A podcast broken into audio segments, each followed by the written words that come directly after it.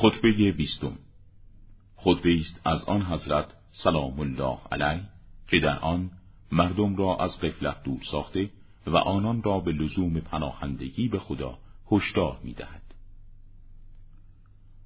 اگر شما می‌دیدید آنچه را که افراد نوع شما پس از عبور از دالان اسرارآمیز مرگ دیدن شیون می کردید و به استراب می افتادید و به شنیدن حقایق تن در می دادید و اطاعت از حقایق می کردید ولی آنچه که رهس پاران دیار خاموشان دیدند از دیدگان شما پوشیده است و به زودی این هجاب از مقابل چشمان شما برطرف می گردد.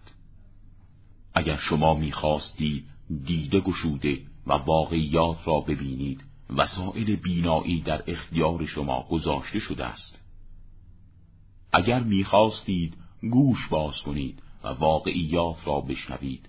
شنیدنی هایی که واقعیات را با گوش شما آشنا بسازد تنین انداز شده است.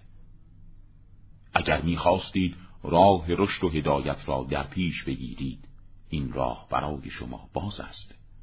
از روی حقیقت به شما می‌گویم حوادث و حقایق عبرتانگیز برای شما آشکار است.